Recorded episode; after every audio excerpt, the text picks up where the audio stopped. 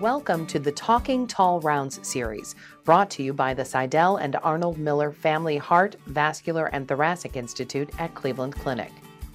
Hello, everyone. Welcome to Cleveland Clinic Heart, Vascular, and Thoracic Institute Talking Tall Rounds. I'm Eric Roselli, and I'm here with Jack Rickard, who is um, um, the founder of our uh, CRT clinic, multidisciplinary heart failure clinic uh, which is really in line with our multidisciplinary and collaborative care that we provide at the Cleveland Clinic. We went to a, a institute model uh, many years ago, a little different from the traditional sort of Department of Medicine and Department of Surgery design, because we knew that we needed to focus more on patient-centered care. And within our Heart Vascular and Thoracic Institute, we also wanted to create opportunities for people that are focused on specific problems to work better together more optimally. And so we also have many centers within our organization of the Cleveland Clinic. And in addition to centers, we have even more specifically focused clinics. And that's the topic of today's talk. And I'm really excited to talk with Jack about this. Um, and keeping with our Tall Rounds format, the Tall Rounds event begins with a case presentation. Jack, want to? Yeah. Thanks, Eric. I appreciate you having me, and uh, it's really exciting to be able to talk to you today. And you know, so the case that we presented at Tall Rounds was really an interesting case, and one that uh, we've seen a couple uh, at this point. It was a gentleman who was in his 50s who um, had a, a, big left bundle branch block, non-ischemic cardiomyopathy, a really good candidate for CRT, Eric. You know, he he met all the, the card here, big wide left bundle, very symptomatic. One of our colleagues tried to take him to the lab to put a CRT device in, and just because of anatomical problems, uh, wasn't able to get a CRT device implanted. Ended up going uh, to surgery for an epic, a surgically placed epicardial lead. Got the lead, and did poorly uh, after that potentially even worse. Ended up in our multidisciplinary clinic where we really needed to put uh, our heads together to figure out what to do for this guy who was a formerly functional guy in his 50s with a family. And, you know, we put him through this multidisciplinary approach with input from heart failure, from imaging, from CT surgery, and obviously electrophysiology, and came up with a plan. Ultimately, the problem in the case was that the, the surgical lead was placed not in a great position. It wasn't really the surgeon's fault. It was a, like the guy's obese and wasn't really a it was fairly challenging to get the lead laterally. It was more anteriorly placed. After a much debate we decided that uh, you know the heart failure meds were all all optimized. There wasn't much we could do with that.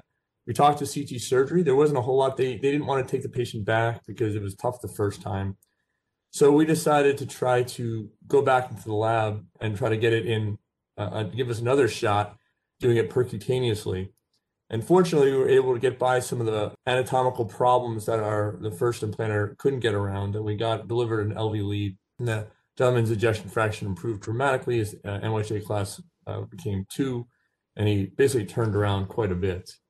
Ultimately, he also required therapies for atrial fibrillation and flutter, and received an ablation.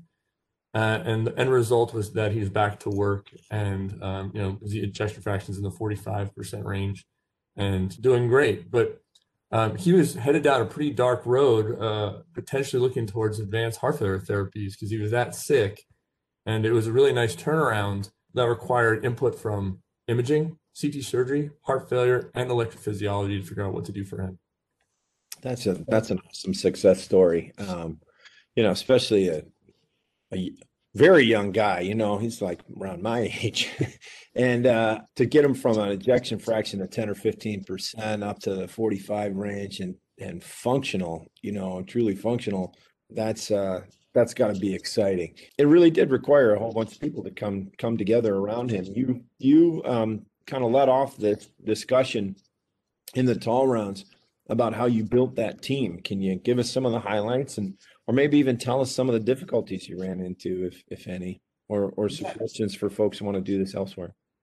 Yeah, so you know, the first thing was identifying the problem. You know, and when you look at the guidelines for CRT therapy, the North American guidelines, European guidelines, Asian guidelines, they do a really good job of kind of recapitulating the uh, clinical trials, multiple clinical trials on CRT, but they do an awful job of telling us what we should do after the device has been implanted, and that's very important because CRT care around the country is fragmented. People don't get the best care after CRT is put in. Hmm. So we attempted to kind of remedy this issue with the goal of not just starting a small little clinic, a Cleveland clinic, but to try to create an algorithm that could be used nationally or internationally where we could try to address this problem, the ultimate goal of changing guidelines. What we did was we teamed up with, uh, it was electrophysiologist, myself, and um, my colleagues in heart failure, decided that we would uh, start this clinic such that every patient who got CRT would be seen in our clinic at six months after the device was implanted. The patients are seen in the same room at the same time with both doctors simultaneously, doing somewhat different things. And then they would get individualized plan uh, to you know going forward. If they were doing great, they get a pat on the back. They were doing horribly, they could get you know referrals for an LVAD and everything in between those two extremes. The purpose of this was to break down the silos of care that were that inevitably evolve in not just cardiology but lots of different specialties to try to you know target what we believe are some of the sickest patients in cardiology the crt recipient and try to get to them earlier before you know it's too late. And to your question about the challenges yeah there were there were some challenges along the road developing this. Um, you know we've been at this for over three years now and we've given lots of talks around the country with this and we now have a bunch of sister sites that have adopted the same algorithm and secondly, the scheduling is complex, right? So you're scheduling out six months with an echocardiogram in the morning. So the, the actual scheduling bit of it, it was challenging, but after some, you know, some trial and error, we were able to overcome those obstacles. That's on. That's fantastic. It's nice to um, hear about it after you've had some experience, right? I mean, you guys been doing this for a couple of years, and you know, we do the same sort of thing when we treat some of these other complex problems that we run into, like advanced stage uh, valve disease and certainly in aortic disease.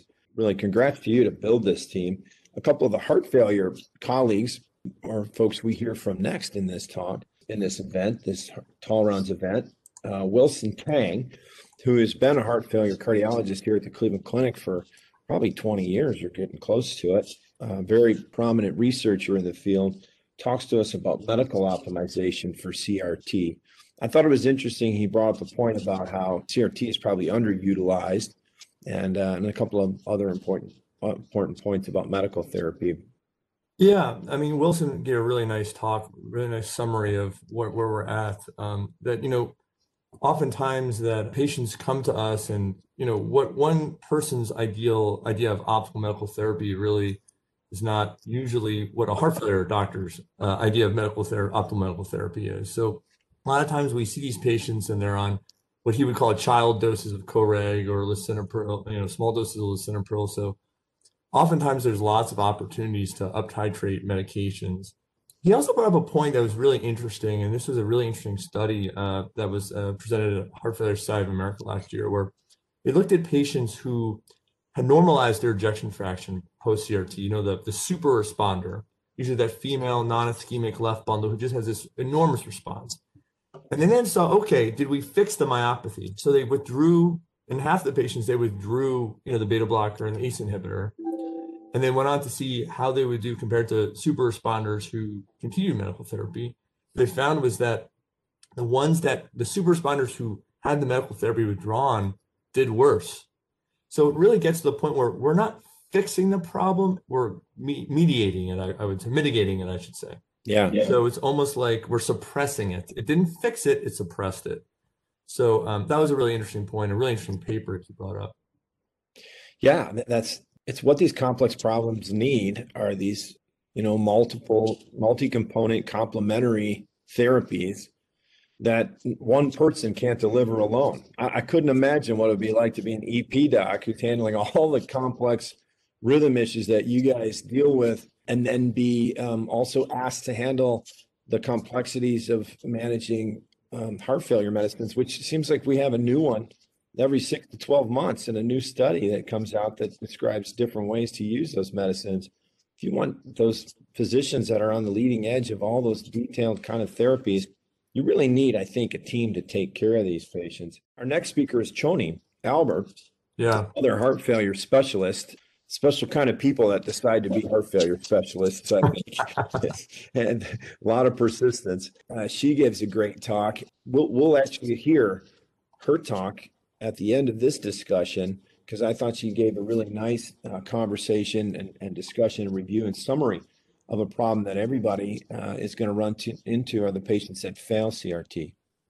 Yeah, I mean, Tony Tony really did give a nice summary of um, uh, of where we're at, and one of the things that I, I think is really interesting about Tony's talk, and one of the things that most people don't realize is, you know, there have been over thirteen thousand papers written on CRT, and most of them refer to a CRT responder or non-responder, right? You know, you get the CRT device, and three, six, six months later, whatever, you check an echo, and the ejection fraction gets better or didn't, and all those who didn't get better were labeled non-responders, right? Mm-hmm. In 2021, we're starting to kind of throw that on its head a little bit because that dichotomous kind of phenotype doesn't really take into account the natural history of disease. So we're starting to think there may be actually five phenotypes with CRT outcomes, meaning that you've got the super responder, that pure electrical myopathy that gets, gets better. You've got the responder, who that could be kind of an ischemic male patient with a left bundle whose ejection fraction improves, but doesn't get all the way better. But then what's interesting is there uh, this has now crept into the European guidelines, this idea of a stabilizer, meaning that someone whose ejection fraction may not get better, but didn't get worse, and you seem to have blunted the natural history of disease. And for years, those patients would have been kind of tossed into the non-responder category. But that's not really true, right? Because if you hadn't got, given them CRT, they would have gotten a lot worse. So, and then the true non-responders, the person doesn't get better doesn't get worse they kind of stay the same. And then the negative responder. And that's another thing to my heart failure colleagues I don't recognize that there's a small percentage of patients whose ejection fraction and symptoms actually get worse with CRT. And that could be the patient had a bad lead position coupled with a bad electrical substrate to start with. So Johnny really talked a little bit about a lot of different aspects of CRT, but I really kind of keyed in on the, the phenotypes that she described because that's novel and a lot of people don't think of it that way. Yeah, I think that's that's really makes a lot of sense. Um, gives you some sort of structure about uh, kind of how to manage folks, or at least uh, at least gives um, people out there that are taking care of these patients a better sense of when to refer people to to a specialist as well. But a lot of this, these decisions, these fine decisions about where to go next, are guided by the imaging that we do. And uh, we hear from Rick Grimm, who runs our echocardiography lab and also has vast experience in seeing uh, all, all kinds of complex patients and um, and has been through sort of the, the whole evolution, a lot of different imaging modalities as well. Gives us a nice review of that next. Yeah, I think I think Rick's one of the experts at AV optimization. Um, he really did a nice talk in a way, imaging with CRT could t- take a big back step when the, the prospect trial was published couple, about, I think it's like eight years ago now, which looked at various measures of mechanical dyssynchrony and trying to predict CRT outcome. The trial failed. And as a result, you know, we haven't in the EP and heart failure community haven't really given a lot of attention to the imaging and CRT. But I think that's a disservice to our patients. I actually believe that imaging can really does does really play a, a key role in some of these CRT patients. For example, in our case, Eric, we actually put the patient through uh, an echo uh, an echocardiogram looking at strain imaging on and off and we, we, determined that the patient was actually doing worse with that surgical epicardial lead than he was with the device off and that was important because it gave us kind of more kind of backing to take the patient back to the lab to do an invasive procedure knowing that you know this really wasn't working and that, that the imaging really did play a key role in helping us make that decision. So i don't think the imaging matters in every patient but certainly the crt non-responders for example the left bundle branch block non-responders imaging may play a key role. What we do at the cleveland clinic with that is that we turn the device off we do longitudinal strain imaging to identify the latest activated mechanical segment in the lv and then we try to figure out whether our lv lead is in that segment near it or just way off. And if it's way off, that gives us fodder to take the patient back to the lab to either put the LV lead in a different spot or try LBB pacing or His bundle pacing. In certain patients, we, we believe that you know the imaging does play a role, and kind of Rick did a nice summary of it. That's great. You know, I, I, one thing I've noticed there's all this discussion about precision medical care, and a lot of the focus about this discussion precision medicine is focused on the genetic basis of things. But I'll tell you, as our as our imaging technologies get more and more complex, and we see imaging where we can combine physiology with structure, that concept of providing precision care to patients guided by their imaging, I think is an important one we need to focus on. And that, that's exactly what you described. You know, the ability to be more precise for any particular patient with that imaging guidance. Um, and then, of course, we got a, um, a nice little wrap up from Adam. I like the way you broke the case up into sort of the pre and, and post discussion. And as you already told us, the patient had a had a great response to the therapies. And then there is some other uh, important therapy, though, along the electrophysiology lines based on specific problems that you run into. And our final speaker was Tyler Taigen, who's an electrophysiologist who who uh, who uh, both trained here and, and now works with us, and discussed what he does in the lab and some of these complex patients with uh, with focused uh, uh, issues that require ablation. Is that right? Yeah. So, you know, in the last couple of years, um, there's been kind of a renewed interest in looking at uh, AFib, specifically PVI, in patients with heart failure. The Castle AF trial was uh, a trial in the New England Journal of Medicine showing a mortality outcome in patients treated with PVI who have a depressed ejection fraction. And so Tyler did a nice job summarizing why we, you know, may choose to be aggressive in terms of rhythm control in patients with a depressed EF. The other issue, this really pertains well to the CRT patient because remember, AF is a big, it, interrupts BiV pacing, right? The irregularity of the CRT makes CRT not as effective. In fact, in some cases, not effective at all. Oftentimes, when you're in a persistent AF patient, when you read the percent by V pacing, it'll say 95%. But in reality, if you got a Holter, a lot of those paced waveforms are fused and not really effective CRT. Not effective. Right. Right. So we we in our clinic are very aggressive treating AFib um, in, in in patients who have uh, uh in, uh, who have CRT devices for that very reason. And this patient had flutter uh, and AFib, but ultimately, you know, without an ablation to get rid of the flutter, all the efforts we made to get this patient adequate CRT would have been for naught. So I think that was the point that um, you know, just stopping at getting the CRT implant wasn't enough. We then had to address the uh, the rhythm disturbance. Yeah, great. And and then you guys were were spot on with the plan uh, to save a few minutes for discussion, which was also really great. And um, I think you guys really delivered an, an excellent tall rounds event. Uh, thank you for that. Thanks for leading that. I look forward to working with you on many more for the members of our audience that are interested in viewing the entire Tall Rounds event that's focused on the uh, CRT heart failure uh, clinic model and a discussion of it, you can see this online. And we also offer complimentary CME from those events and many others. Please feel free to to join us online. It's it's a free service to get a, a front seat of the academic and educational events that happen at the World Class Cleveland Clinic.